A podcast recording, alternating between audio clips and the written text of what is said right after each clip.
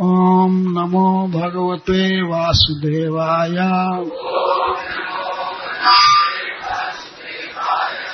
ॐ नमो भगवते वासुदेवाय।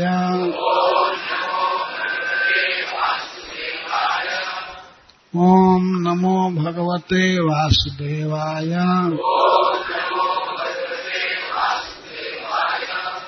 श्लोक आठ नौ। सुत उवाच। परीक्षितोऽथ सम्प्रश्नम् भगवान् वादरायणी निशम्य सद्धानस्य प्रतिनन्द्यवशो ब्रवीत्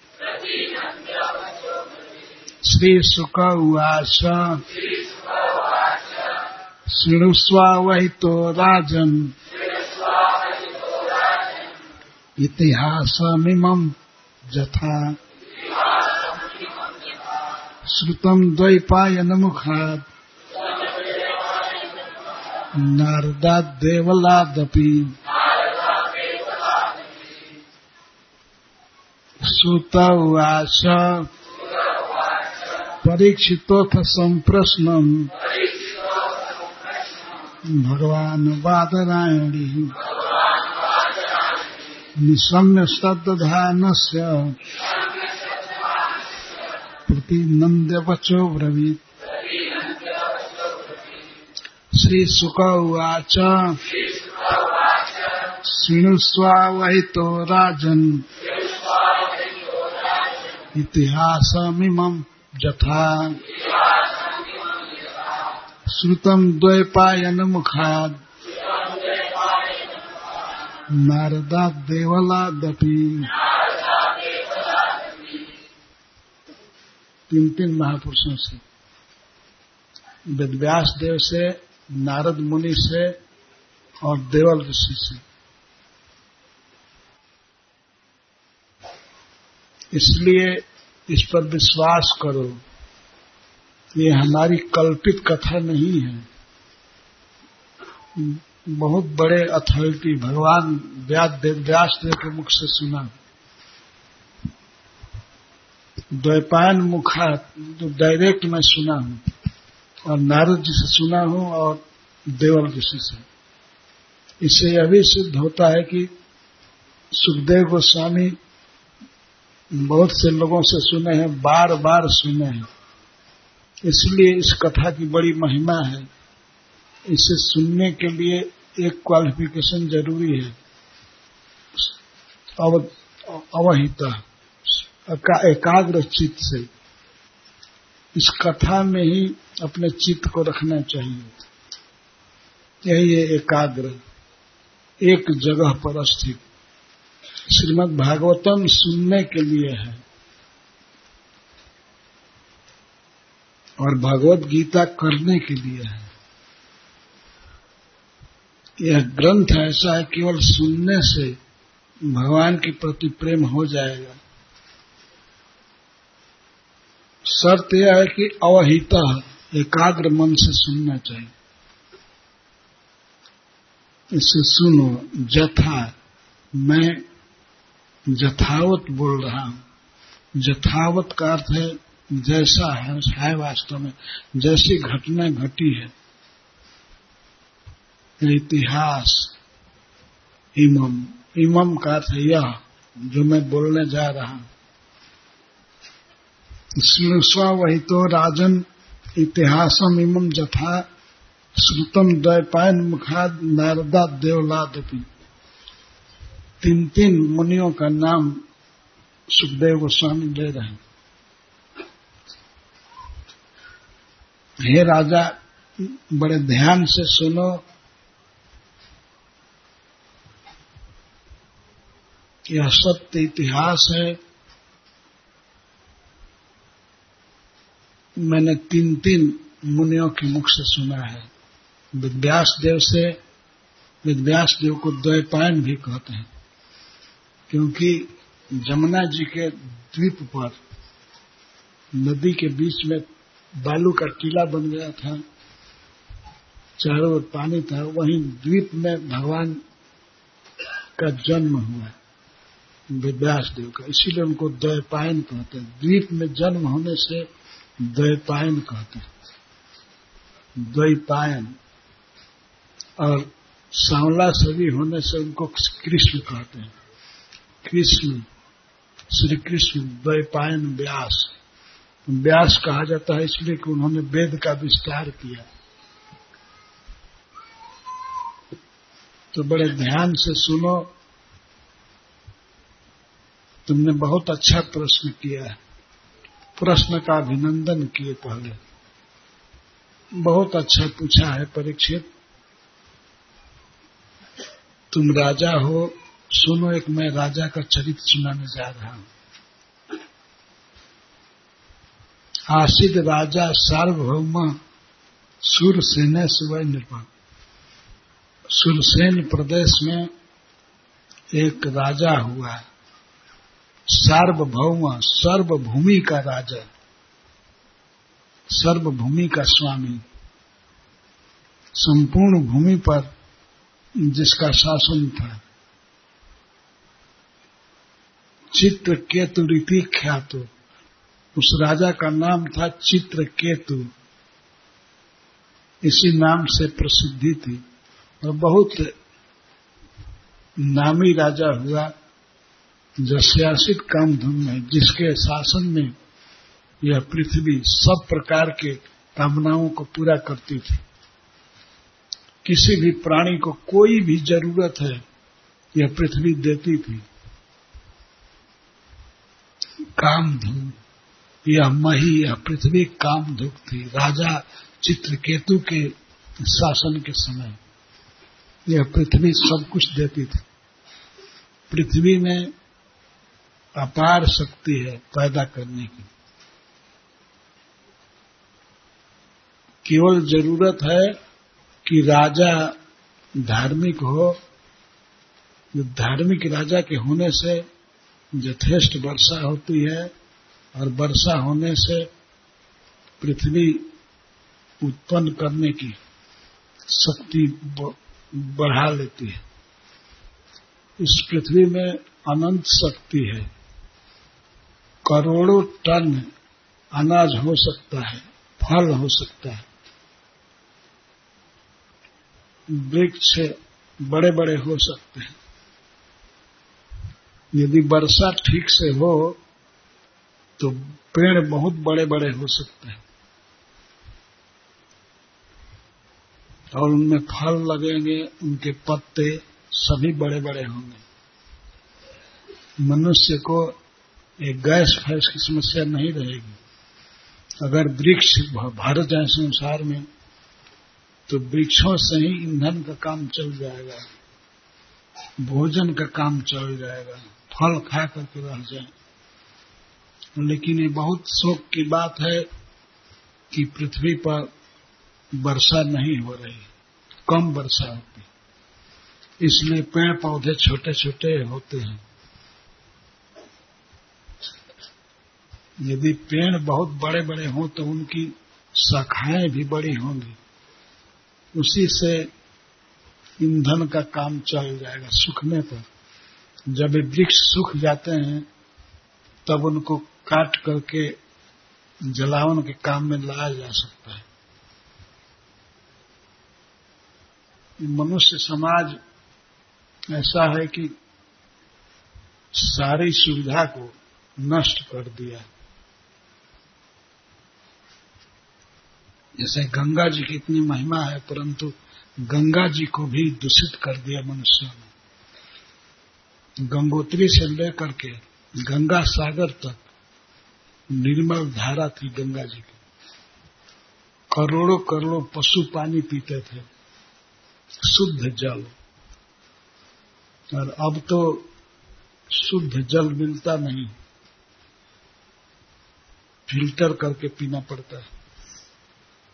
पशु पानी पीते थे, पक्षी पानी पीते थे। बिल्कुल निर्मल अमृत की तरह पानी। पर किसने गंदा किया? मनुष्यों ने। मनुष्य शरीर इतना अच्छा माना जाता है, लेकिन एक दृष्टि से यह बहुत अधम भी है। पशु पक्षी ये गंदा नहीं करते हैं। मनुष्य गंदा कर देता है। कपड़ा धो करके, फैक्ट्री चला करके, फैक्ट्री का गंदा जल गंगा में गिरा करके दूषित कर देता है। इस देश के प्रधानमंत्री की योजना है कि गंगा जी शुद्ध रहें। परंतु शुद्ध रहने दे लोग तब न बहुत अशुद्धि बढ़ रही है। केवल एक कानपुर में इतने बड़े बड़े नाले गिरते हैं देख करके बड़ा शोक होता है, आश्चर्य होता है। गंदा पानी गंगा जी में मिल जाता है। राजा चित्रकेतु के शासन में सब चीज़ परम शुद्ध था। सारी पृथ्वी सारा उत्पादन दे रही थी। जितना दूध चाहिए, जितना दही चाहिए, सुलभ था। क्योंकि वर्षा होने से घास होती थी, घास को पशु खाते थे, वे मनमाना दूध दे सकते थे। जितने मनुष्य समाज को ज़रूरत है, उतना देते थे। जितना दूध चाहिए था, पृथ्वी दे देती थी। पृथ्वी उत्पादन देती थी, घास की पशु खाते थे प्रसन्नता से। वे दूध देते थे। दूध से दही बनता था, दही से घी बनता था। पर्याप्त घी था, पर्याप्त दही, पर्याप्त अन्न। गेहूँ, जौ, सबसे अच्छा अन्न है जौ। इसे यज्ञों में डाला जाता है। जितने प्रकार के अन्न हैं, सबसे प्रधान अन्न है जौ और गेहूँ। तो पूरी मात्रा में सब जगह पैदा होता था जौ, गेहूँ।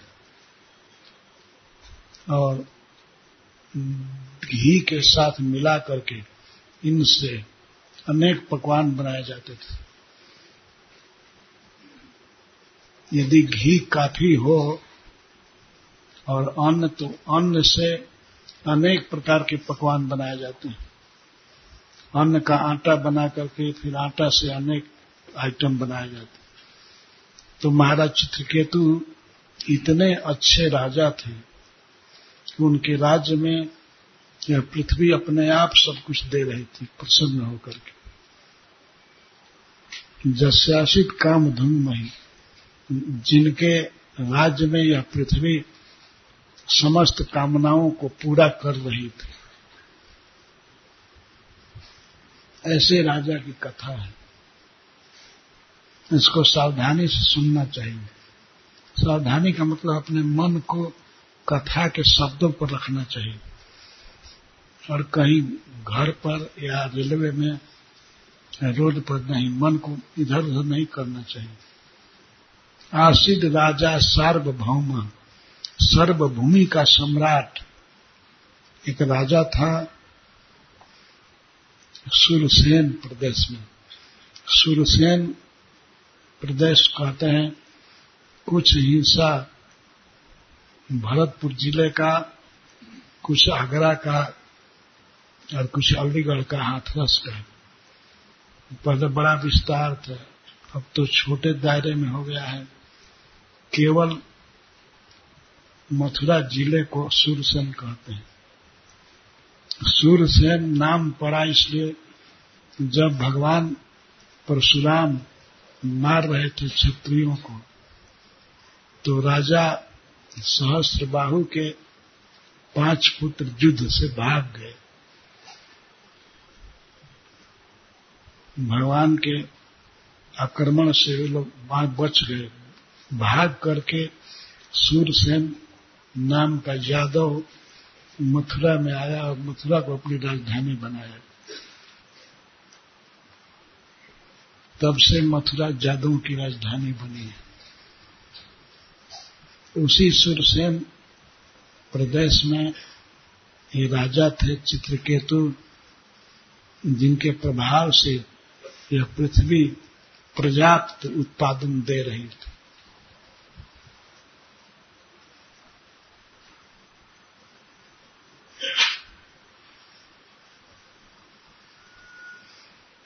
आश्चर्य की बात है। तस्य भारजा सहस्राणाम सहस्राणी दशा भवन। उनकी हज़ारों पत्नियाँ थी। कितनी थी?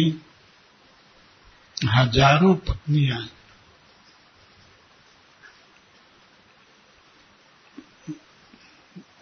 एक हज़ार से दस हज़ार का गुना कीजिए उतना। मतलब एक करोड़ रानियाँ थी इतने बड़े राजा थे। तस्य भारजा सहस्रा नाम सहस्राणी दशा भवन। उनकी एक करोड़ रानियाँ थी। संतानी कह वे संतान उत्पन्न करने में समर्थ थे। योग्य थे, उनकी इच्छा भी थी। पर संतान एक भी हुआ नहीं। कोई पुत्र नहीं हुआ। संतान कश्चाप निरपो न ले तासु संतति। तासु उन एक करोड़ रानियों से एक भी बच्चा नहीं हुआ। ये आश्चर्य है। ऐसे वे राजा थे, संपूर्ण पृथ्वी के तो सब जगह विवाह किए ऑस्ट्रेलिया में, अमेरिका में सब जगह से पत्नी लाए। कहीं से दस लाख, कहीं से बीस लाख, कहीं से कुछ हज़ार। पर उन्होंने एक्सपेरिमेंट किया, किसी से बच्चा नहीं हुए सब बांझ निकल गई। ईश्वर की ऐसी योजना थी। सब स्त्रियाँ बांझ हो गई। चाहते हुए भी वे पुत्र प्राप्त नहीं कर पाए। उनमें से एक स्त्री को भी कोई संतान नहीं हुई उनमें सभी स्त्रियाँ परम रूपवती थी, सुंदरी थी। उनमें उदारता थी, योग्य पात्र को, ब्राह्मणों को बहुत दान देती थी। सब गुण था और सुंदरी थी। वयो युवक सब ज्योति थी।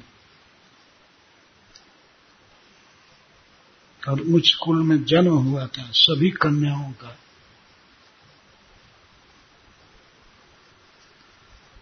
परंतु ऐसा दैव योग दैव का विधान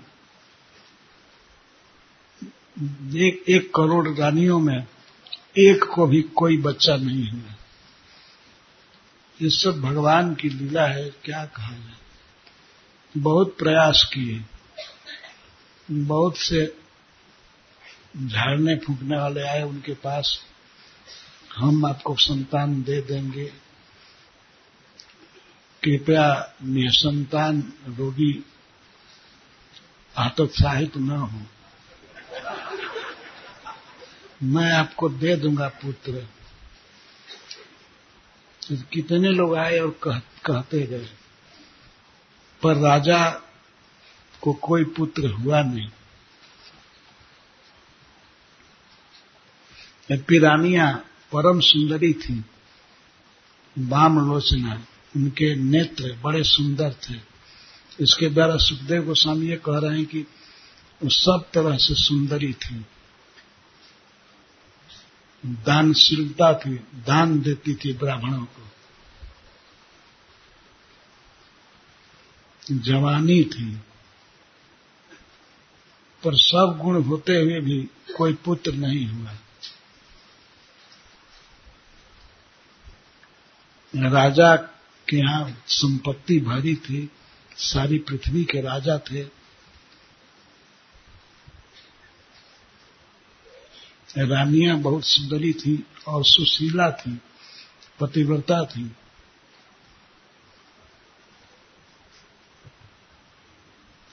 अपार ऐश्वर्य था,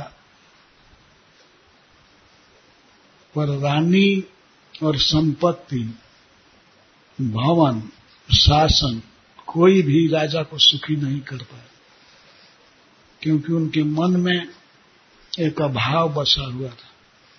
हाय रे पुत्र नहीं है। एक पुत्र नहीं होने के कारण उनको किसी भी वस्तु में कोई सुख नहीं दिख रहा था।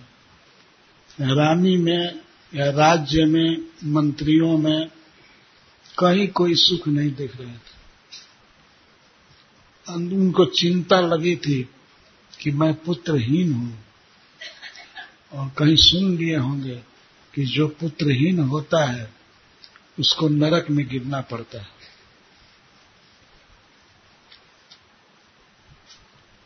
उसके पूर्वज भी नरक में गिर जाते हैं। तो इसी बात का उनको खेद था। अपार धन भरा हुआ है, रानियाँ अनुकूल हैं। सब सुख है, लेकिन एक अभाव जो मन में बस गया है उसके चलते कहीं सुख नहीं देख रहे। यही सिद्धांत है। अगर किसी व्यक्ति का मन किसी वस्तु के लिए तरस रहा है, उसके अभाव की अनुभूति हो रही है तो और जितने भी भोग पदार्थ हैं, भरे रहें, उससे सुख नहीं होगा। एक वस्तु की कामना रहेगी उसी से दुख भर, भरा रहेगा सुख नहीं मिल सकता। सारा राज्य भरा था सब प्रजा अनुकूल थी रानियाँ परम सुंदरी थी पर राजा को कोई सुख नहीं था क्योंकि उनके मन में यही बात बसी थी कि मुझे पुत्र नहीं है मुझे पुत्र चाहिए। एक बार की बात है तस्य कदा तो भवनम अंगिरा भगवान ऋषि। लोकान अनुचरण एतन उपागछ जदृक्ष एक बार की बात है, भगवान ब्रह्मा जी के परम तेजस्वी पुत्र अंगिरा जी लोगों के पास घूमते हुए भगवान की इच्छा से राजा चित्रकेतु के पास पहुँच गए कोई प्लान नहीं था जाने का, लेकिन ऐसे ही घूम रहे थे। विविध लोकों में घूमते घूमते हुए चित्रकेतु राजा के पास चले गए। चित्रकेतु बड़े प्रसन्न हुए अंगिरा जी को देख कर उन्होंने स्वागत किया। अभ्युत्थान आदि द्वारा खड़े हो गए। फिर अर्घ दिए, पाद दिए, चरण को धोए और विधिवत भोजन कराए आतिथ्य अतिथि का जैसे सत्कार किया जाता है, वैसे महाराज चित्रकेतु ने किया और जब सुखपूर्वक अंगिरा मुनि बैठ गए तो उनके पास ही राजा ज़मीन पर बैठ गए। बहुत नम्र भाव से। राजा का फेस फीका था चिंता से। सिर नीचा किए मुनि के चरणों में बैठे थे। तो मुनि ने कुछ प्रश्न किया। जो जैसा होता है उससे उसी वैसी बात पूछी जाती है। वे राजा थे, चित्रकेतु इसलिए मुनि ने प्रश्न किया, बहुत सुंदर। अपी तेना मयम स्वस्ति। आप सकुशल हैं ना? आपको कोई तकलीफ़ तो नहीं है? और आपकी सभी प्रकृतियाँ आपके अनुकूल है ना? प्रकृति कहते हैं राजा के एसोसिएट को राजा के मंत्री होते हैं, पुरोहित होते हैं, दुर्गपति होते हैं, किला की रक्षा करने वाले। कुछ कोषाध्यक्ष होते हैं। इन सबको राजा की प्रकृति कहा जाता है। राजा अकेले नहीं होता है। जहाँ राजा होता है तो अपने आप मंत्री होते ही हैं। गुरु जी होते हैं। तो महर्षि अंगिरा पूछ रहे हैं कि आप अपनी प्रकृति के साथ कुशल हैं ना? आपके जितने भी कर्मचारी हैं गुरु हैं। वे सब आपके अनुकूल रहते हैं ना? राजा तब सुखी होता है जब उसके साथ रहने वाले सभी कर्मचारी अनुकूल हो। अरे भी पूछ रहे हैं कि आप सलाह लेते हैं ना? इन सबसे प्रकृति से सलाह लेते हैं ना? प्रकृति का अर्थ है, जो मंगलपति हैं, आपके राज्य में गवर्नर हैं या कलेक्टर हैं, उनसे आप सलाह लेते हैं। ना और आपके अधीन में लोग हैं ना,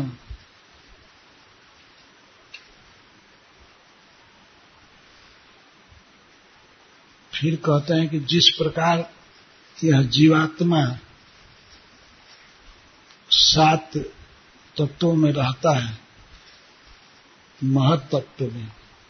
अहंकार में और प्रकृति के पाँच सूक्ष्म पदार्थों में। इसी से जीता है। ये थोड़ा भी बिगड़ जाते हैं तो वह सुख से नहीं रहता है। अस्वस्थ हो जाता है या मृत्यु हो जाती है।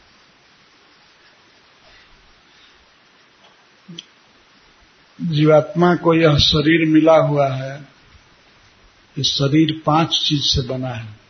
भूमि से, जल, अग्नि, वायु और आकाश से।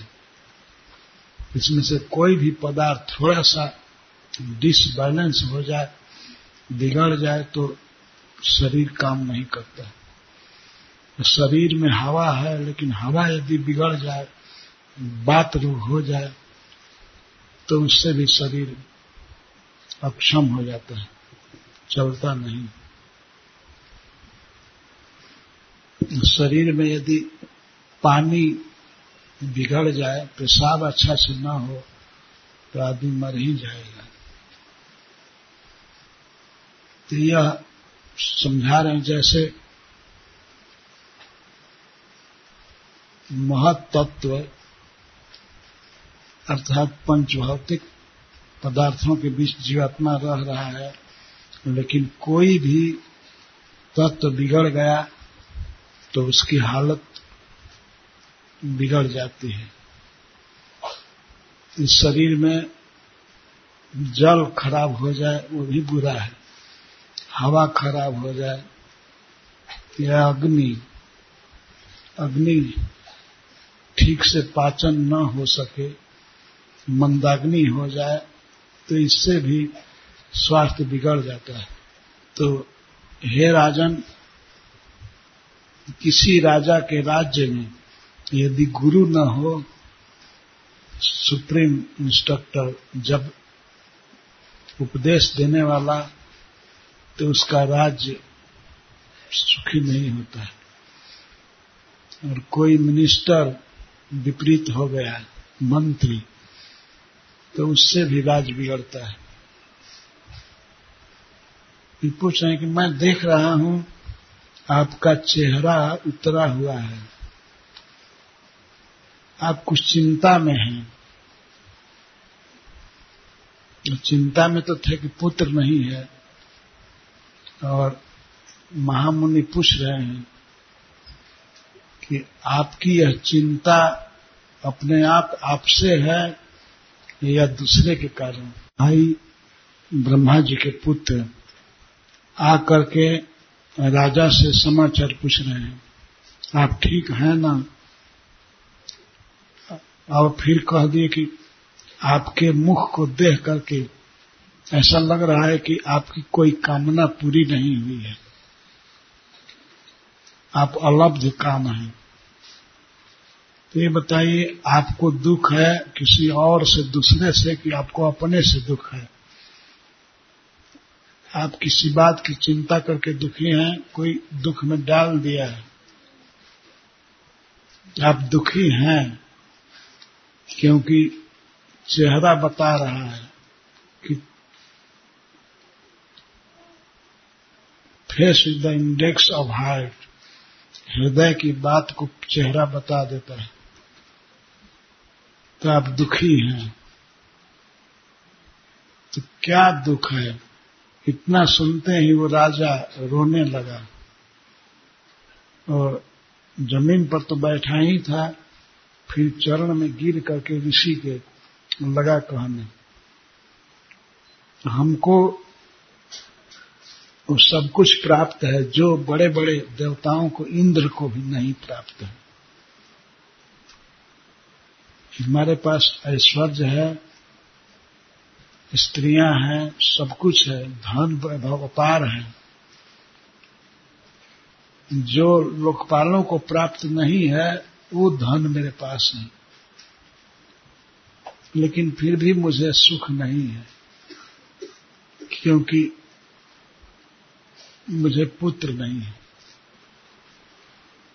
राजा को आशा हो गई थी कि मुनि भगवान के समान है, इनकी कृपा से मुझे पुत्र मिल सकता है। और उन्होंने स्वयं ही पूछ दिया कि क्या अभाव है, किस बात की चिंता कर रहे हो? तब महाराज चित्रकेतु ने कहा कि,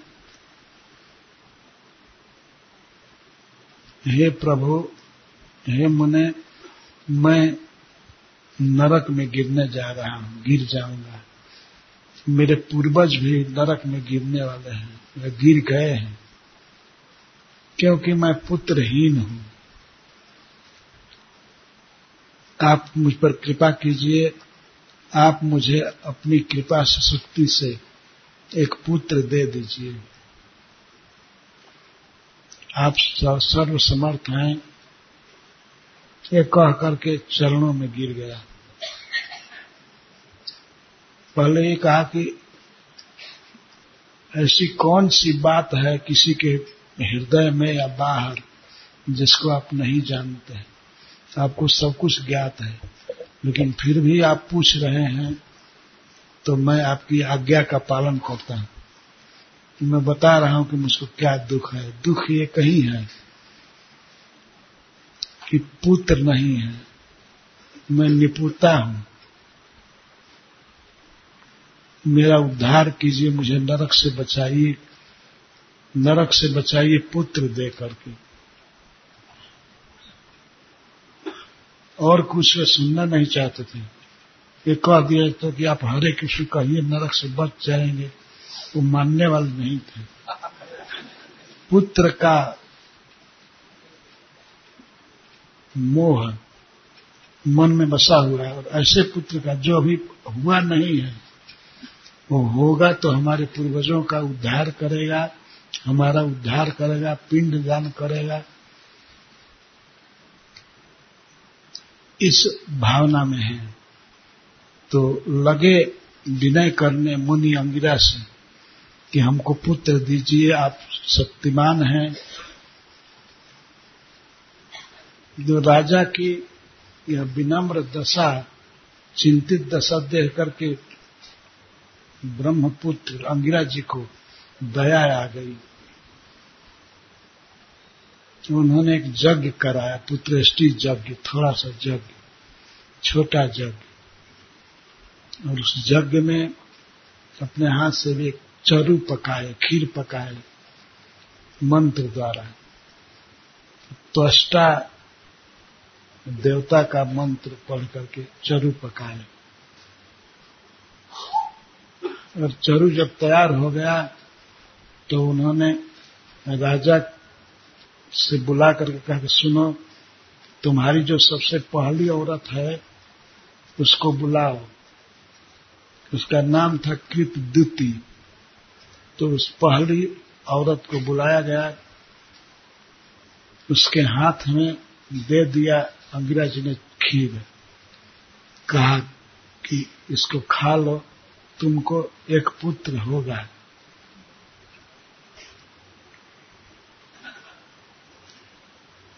राजा से कहा उन्होंने कि आपको एक पुत्र होगा।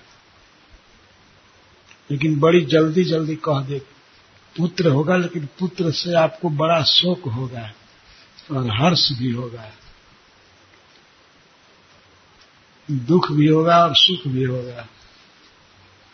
तो राजा उसका परपट स्वयं समझ गया, कहा कि अच्छा पुत्र से दुख होगा तो कम से कम पुत्र होगा ना, वो खुश हो गया, वो कुछ पूछा नहीं अंग्रेज़ से। उससे एक कहावत है कि किसी को मामा नहीं है तो नहीं मामा से काना मामा अच्छा है। ऐसा लोक में कहावत है ना, नहीं पुत्र होने से पुत्र भले दुख दे, लेकिन अच्छा है। राजा चित्रकेतु ने माना उन्होंने सोचा कि पुत्र एकलौता होगा, राजा का पुत्र इसीलिए उदंड हो जाएगा, आज्ञा नहीं मानेगा तो कुछ दुख होगा, सह लूँगा। लेकिन पुत्र होने का, होने की संभावना करके वो बहुत प्रसन्न हो गए। और मुनि आज्ञा लेकर के चले गए।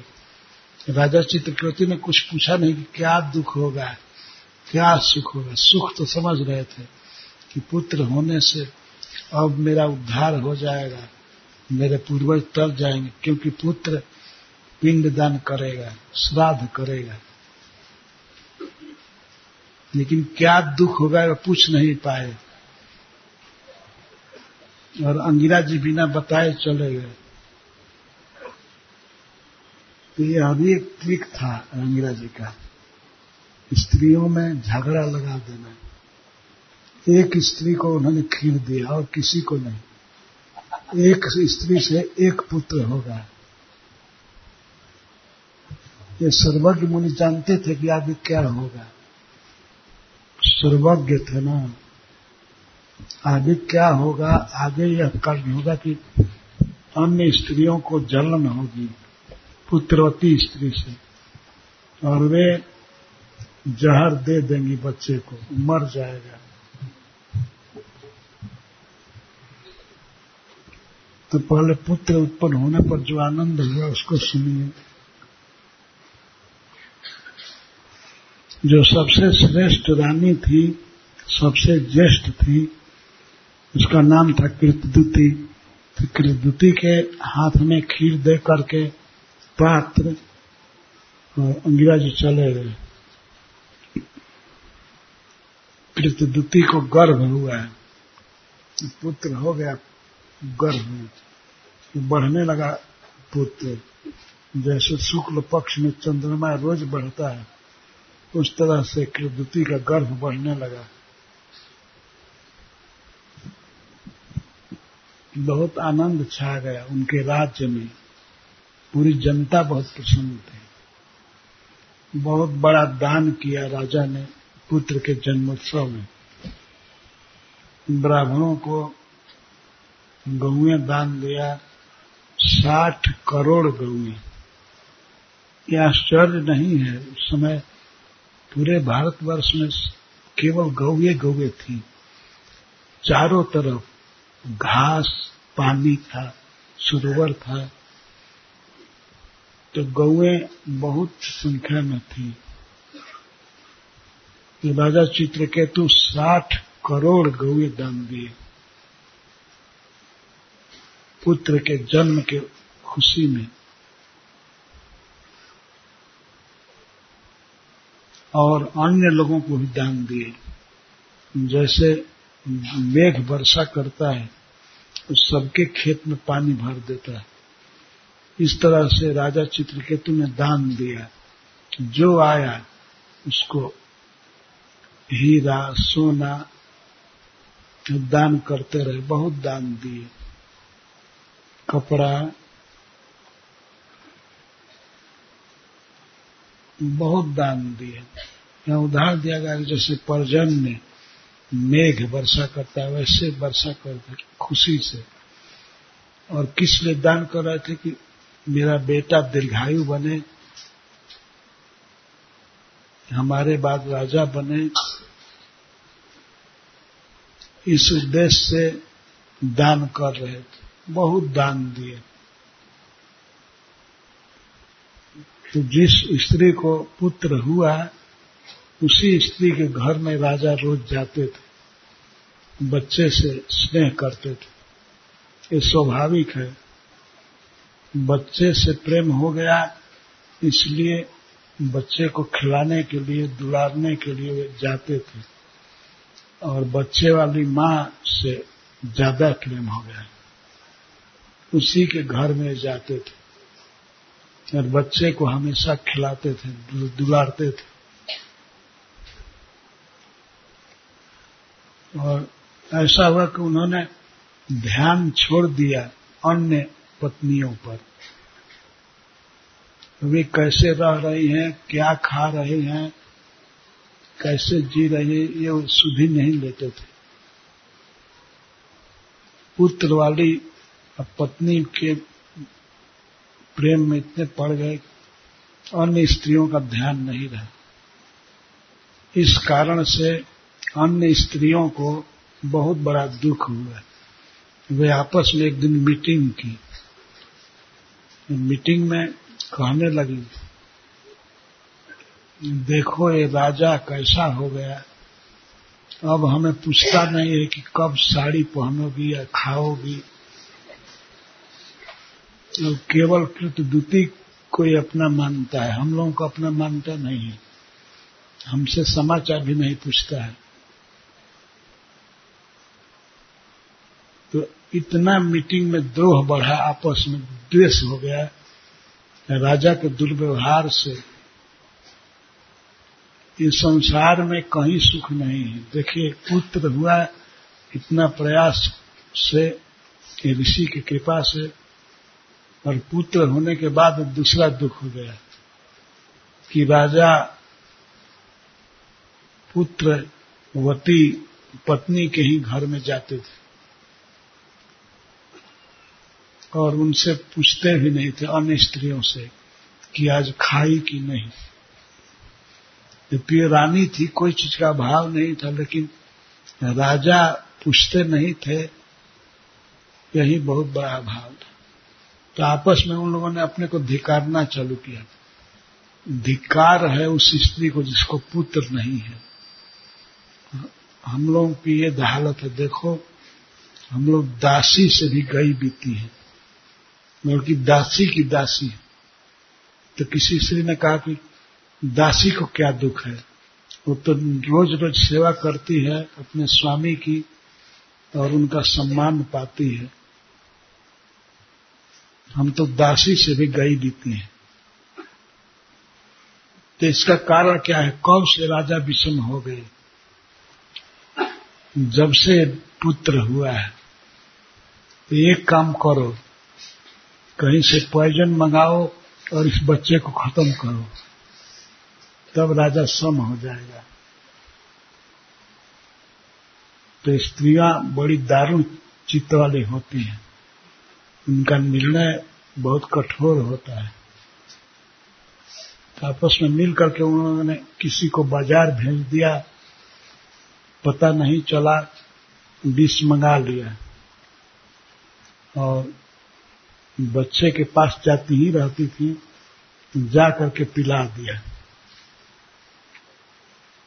बच्चा मर गया।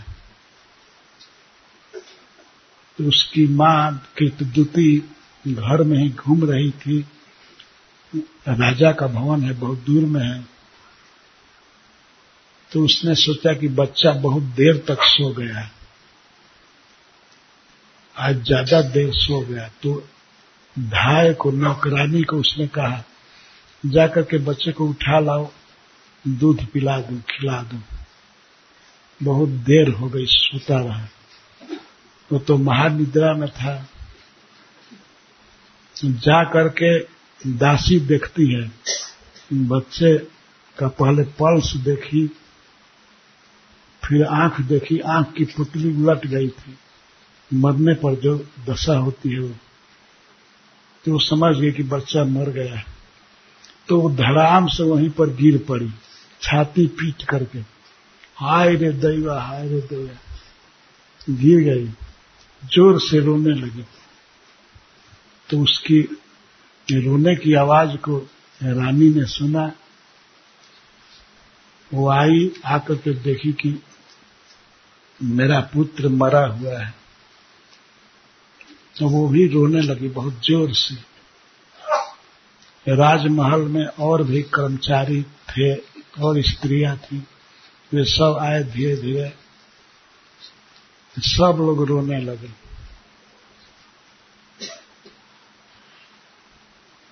तो इतना आनंद दिया भगवान ने, एक पुत्र दिया, लेकिन उसको भी छीन लिया।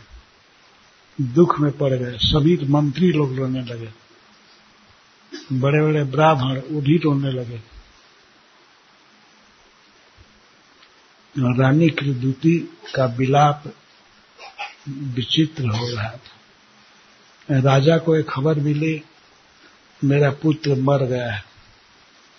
तो वे किसी तरह से स्खलित होते हुए गिरते भागाते हुए आए। उनको चलने की शक्ति नहीं थी, शोक के कारण। किसी तरह पहुँचे पुत्र के पास, देखे पुत्र मरा हुआ है तो मरे हुए पुत्र के पास वे गिर पड़े चरणों के पास और स्वयं मरे जैसे हो गए। उनको रोने में आवाज़ नहीं निकल रही थी। केवल शोक छाया था। अतिशय शोक होने से कुछ बोल नहीं पा रहे थे। उनकी इस दशा को देख करके रानी ज़ोर से रोने लगी। सब मंत्री रो रहे थे, प्रजा रो रही थी। उस राजभवन में केवल शोक छा गया, कोई समझाने वाला नहीं था। कोई सांत्वना देने वाला नहीं था, सब लोग रो ही रहे थे। राजा रो रहे थे, रानी जी रो रही थी, बहुत विलाप कर रहे थे। और रानी तो ऐसे ऐसी वैसा विलाप कर रही थी, उसको सुन करके और लोग रोने लगे। यहाँ रानी का विलाप दिया गया है।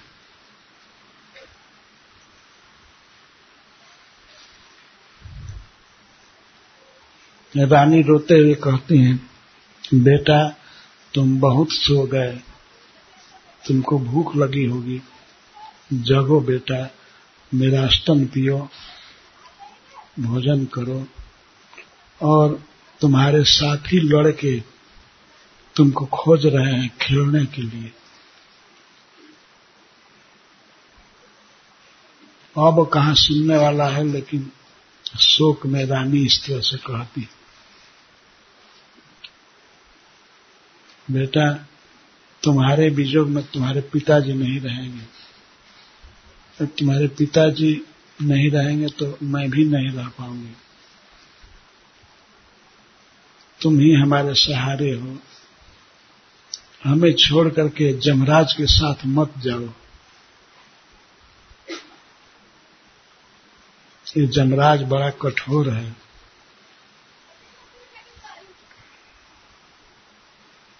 कितना तुम्हारा सुंदर मुख है, मुग्ध बोली है।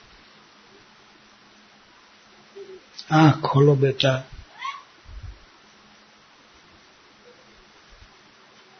इस तरह से विचित्र विलाप कर रही थी।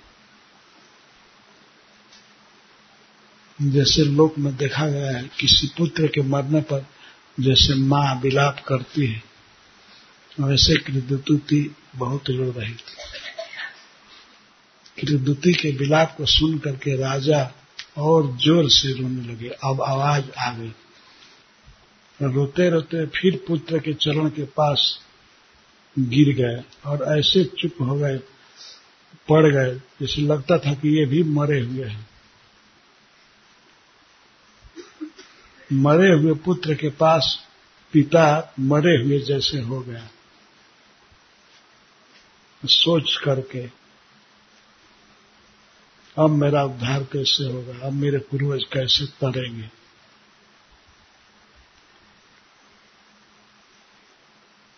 कोई समझाने वाला नहीं था। सब लोग शोक में डूबे थे।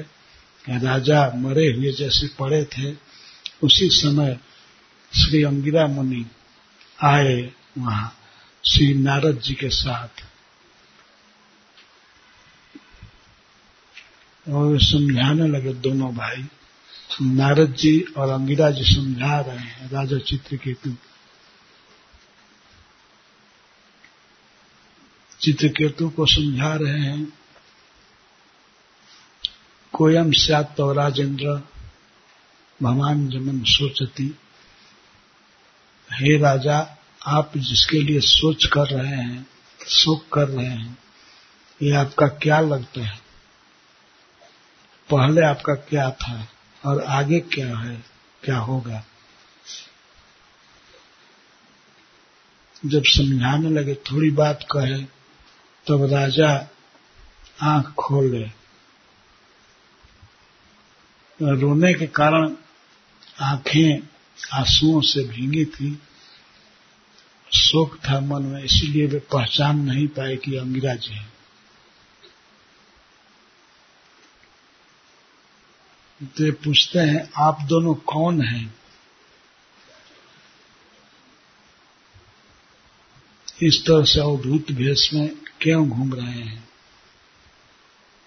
अपने आप राजा ने कहा, हमने सुना है कि बहुत से ऋषि लोग जीवों को ज्ञान देने के लिए घूमते रहते हैं। कई का नाम यहाँ लिए हैं।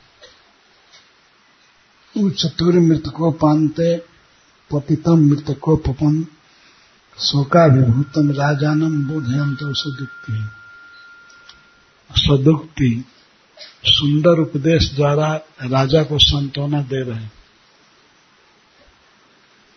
कोयम स्यात तव राजेंद्र भगवान जमन सोचती।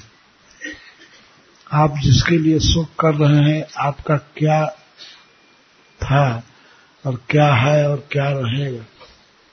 इसके साथ क्या नाता है आपका? इसको सुनते ही चित्रकेतु ने कहा, ये मेरा पुत्र है और बहुत काल के बाद मुझे पुत्र प्राप्त हुआ। अब मर गया है तो हमें शोक हो रहा है।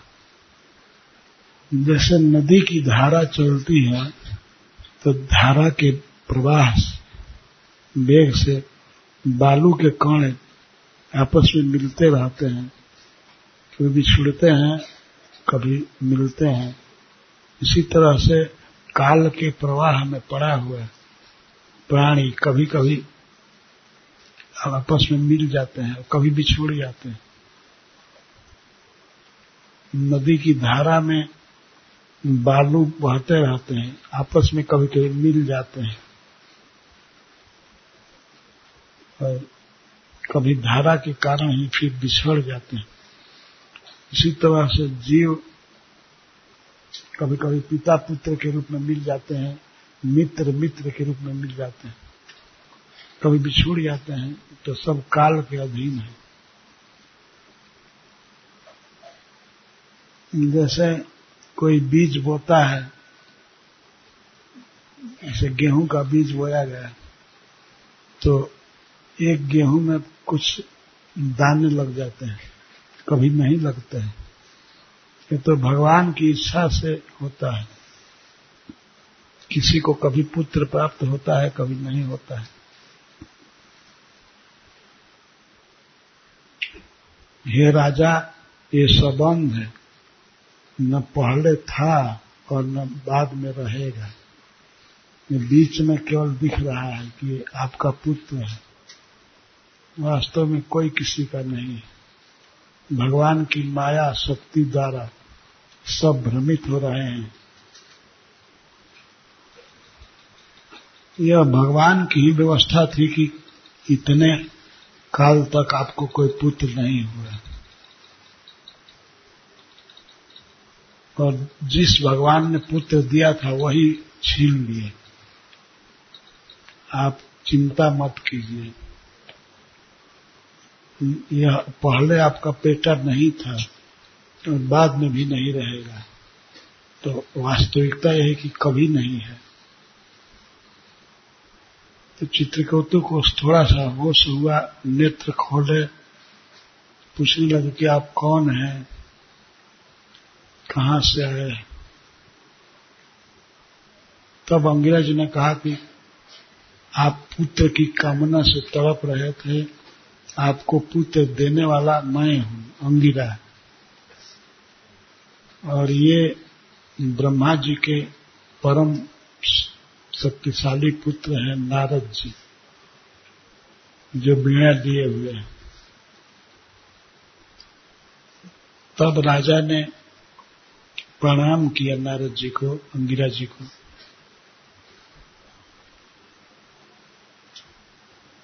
मैं सुना हूँ कि आप लोग परम ज्ञानी हैं, परम कृपालु हैं, हम पर दया कीजिए।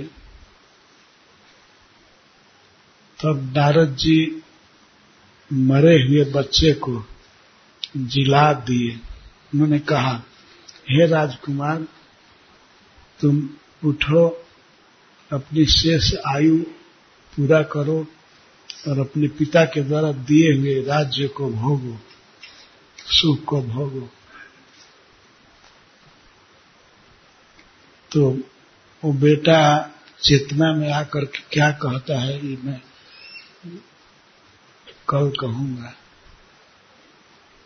बहुत सुंदर शिक्षा है।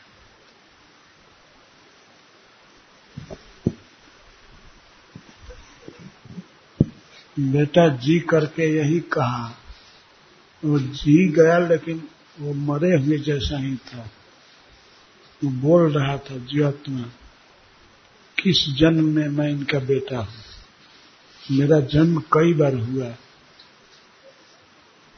मैं कई बार पिता भी बना है। तो किस जन्म में हमारे माता पिता रहे? केवल एक जन्म में मैं इनका पुत्र हो गया तो हा पुत्र कह रहे हैं। पुत्र मैं हूँ नहीं वास्तव में। किसी जन्म में। हमारा जन्म अनेक बार हुआ है। कभी पक्षी में, कभी पशु में, कभी मनुष्य में, कभी किसी के घर, कभी किसी के घर। ये बेकार रो रहे हैं। ये संबंध है नहीं वास्तव में। अगर ये संबंध है तो बता दे किस जन्म में हमारे माता पिता रहे। केवल एक जन्म में मैं थोड़े काल के लिए पुत्र बन करके आ गया हूँ। तो ये हमको, हमारे लिए रो रहे हैं। ये कितना बड़ा ज्ञान है।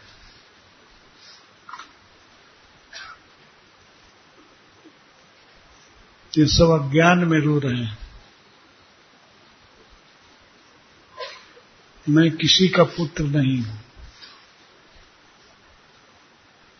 न कोई मेरा पिता है, न मेरी माँ है। ये सब ईश्वर का खेल है, माया है। कोई जीव पुत्र बन जाता है, कोई माता बनती है, कोई पिता बनता है। ये सब झूठा संबंध है। मैं श्लोकों से व्याख्या करूँगा श्लोक प्रभुपा जी किए हैं। कल सवेरे जय श्रील प्रभुपाद